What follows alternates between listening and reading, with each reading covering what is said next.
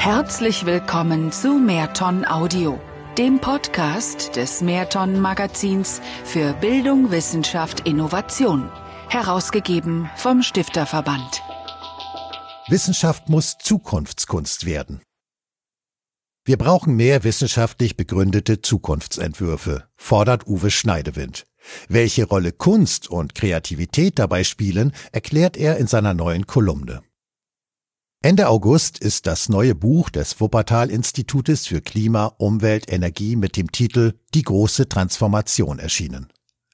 Es geht auf die technologischen, ökonomischen, politischen und kulturellen Umbrüche ein, die mit der Vision einer nachhaltigen Entwicklung verbunden sind und trägt den Untertitel Eine Einführung in die Kunst gesellschaftlichen Wandels.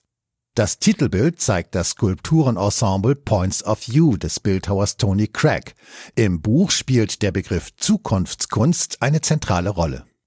Ein Buch aus einem wissenschaftlichen Nachhaltigkeits-Think Tank mit solchen intensiven Kunstbezügen, passt das zusammen?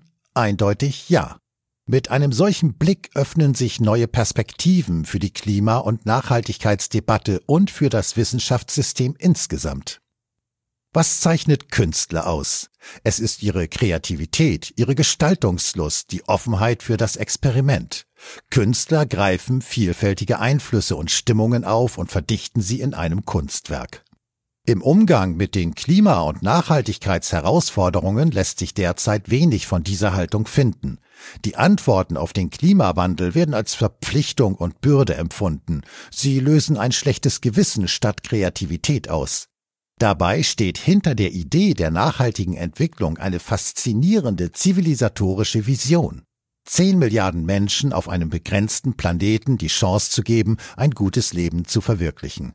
Dass dies so ist, ist nicht der naturwissenschaftlichen Klimaforschung anzulasten. Sie muss durch exakte und nüchterne Mess- und Modellierungsarbeit die Dynamiken und Folgen der durch den Menschen verursachten Klimaveränderungen aufzeigen. Das Versagen liegt vielmehr darin, dass Wissenschaft im Anschluss an ihre Forschung nur noch wenig zu bieten hat.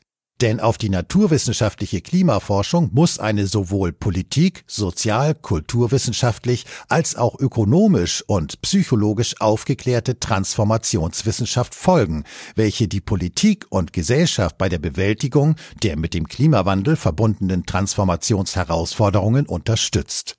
Eine solche Wissenschaft darf nicht alleine nach vermeintlich naturwissenschaftlichen Gesetzmäßigkeiten soziale Dynamiken erforschen. In einer solchen Reduktionsspirale befinden sich heute große Teile der Wirtschafts- und Sozialwissenschaften.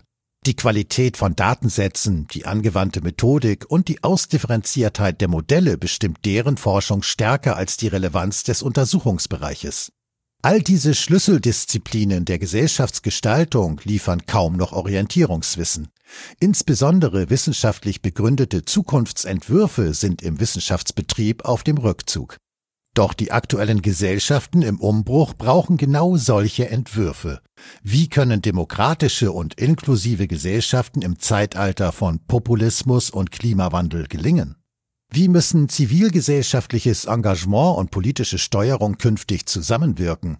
Was sind zukünftige Entwicklungspfade für eine dysfunktionaler werdende Wirtschaftsordnung? Auf diese Fragen würde eine Wissenschaft antworten, die sich als Möglichkeitswissenschaft versteht. Eine solche Wissenschaft ist interdisziplinär und vergrößert die Möglichkeitsräume für all diejenigen, die eine zukunftsgerechte Welt mitgestalten wollen. Die Idee der Zukunftskunst ist von einer solchen Perspektive getragen.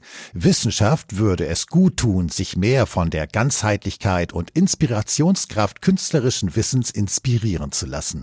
Wissenschaft sollte wieder öfter zur Zukunftskunst werden. Sie würde damit auch gesellschaftlich an Relevanz gewinnen. Sie hörten einen Artikel aus dem Mehrton Magazin des Stifterverbandes. Wenn Sie mehr erfahren wollen, besuchen Sie uns auf www.mehrton-magazin.de.